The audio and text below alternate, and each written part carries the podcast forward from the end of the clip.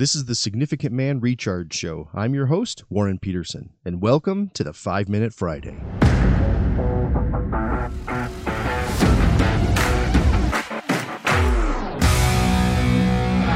The first Christmas, without our hindsight, is an interesting event in time for us to think about.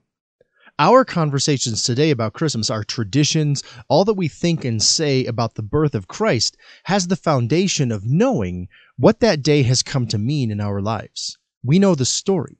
We know who he was. We know what he did. We know the importance of his birth to 33 years later when he conquered death itself. But on that first Christmas, none of that was clear. No one knew that this baby would walk on water and teach others how to become fishers of men. No one knew that this baby would heal the sick and raise people from the dead. No one knew any of that yet. So today, I want you to consider that first Christmas from the perspective of not having any of this hindsight and from the perspective of some of the different people involved in the story that we know so well. Joseph, he was a man who followed the laws and traditions of his time, and that included registering his family for the census. This just so happened to be near the time when his wife was going to deliver her baby, but that was not a reason for Joseph to skip the census. Since Joseph was in the line of David, he had to go back to his family's town to register, and that town was Bethlehem. He made the wise decision to not go by himself and have Mary come with him.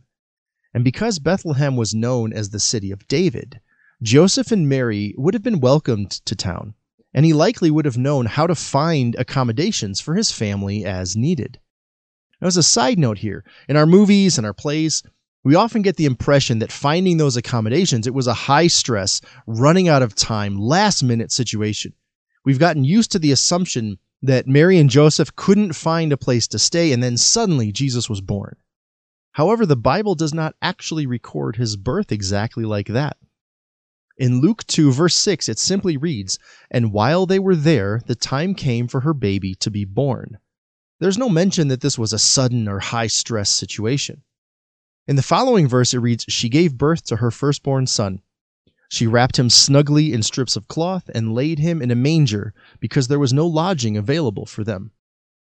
And in the original Greek, the work the word that Luke uses here for the lodging or the inn it usually means upper room or a space for guests in a private room.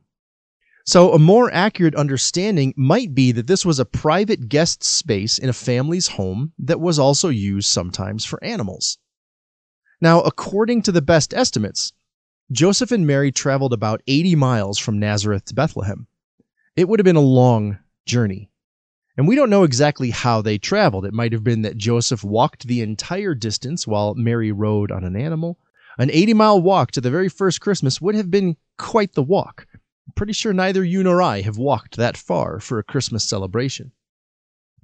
Now, when Jesus was born, many were waiting with hope for a king to come and save them. They thought it would be an earthly king, born of a royal bloodline, who would rule and free them from the Romans and anyone else holding them down. They had hope in such a king and had been holding out that hope for generations.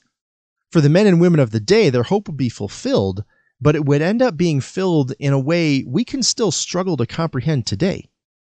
The hope we have today includes our knowledge of who Jesus really was, but for them, imagine how this story unfolded from their perspective.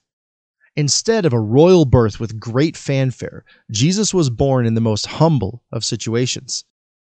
As a mother and father, I think that Mary and Joseph likely had the same hope that most parents experience at the birth of their child that everyone's healthy, that mom is doing okay, that baby is doing okay. Remember, back then, childbirth could be a very dangerous time. Hope for a safe birth, that was very real. And when Jesus was born, who in the immediate surroundings knew what had just happened? Mary knew, and Joseph knew. They knew that Jesus was unlike any other baby, but even they didn't know yet the full meaning of Jesus, all that he would do, the miracles he would perform, and that he would become the Savior of the world by defeating death itself. With our hindsight now, we know, but think about the other people around at that time. To them, this might have just seemed like any other birth. The family who made their space available to Mary and Joseph, they're not mentioned. would they have had any idea of who was just born there? They were likely a Jewish family, perhaps one who had been waiting generations for the coming king. Did they realize that the very king they had been awaiting for, that king was born right there? Their hope had been fulfilled. Hope is an amazing thing. It has very real power, and the hope that comes with the birth of Jesus has no equal in all of human history. It's a hope we need to fully appreciate and share with the entire world. So as you head into this Christmas season, make sure you pause and reflect on the hope of Jesus, the hope that was born that morning. For he was born to provide a path of salvation to all mankind, to provide hope for all mankind, and that is definitely worth celebrating. Leave a review. Your subscriptions, your ratings, your reviews, they really help other people find the show, so thank you for that and head over to significantman.com and sign up for Intel.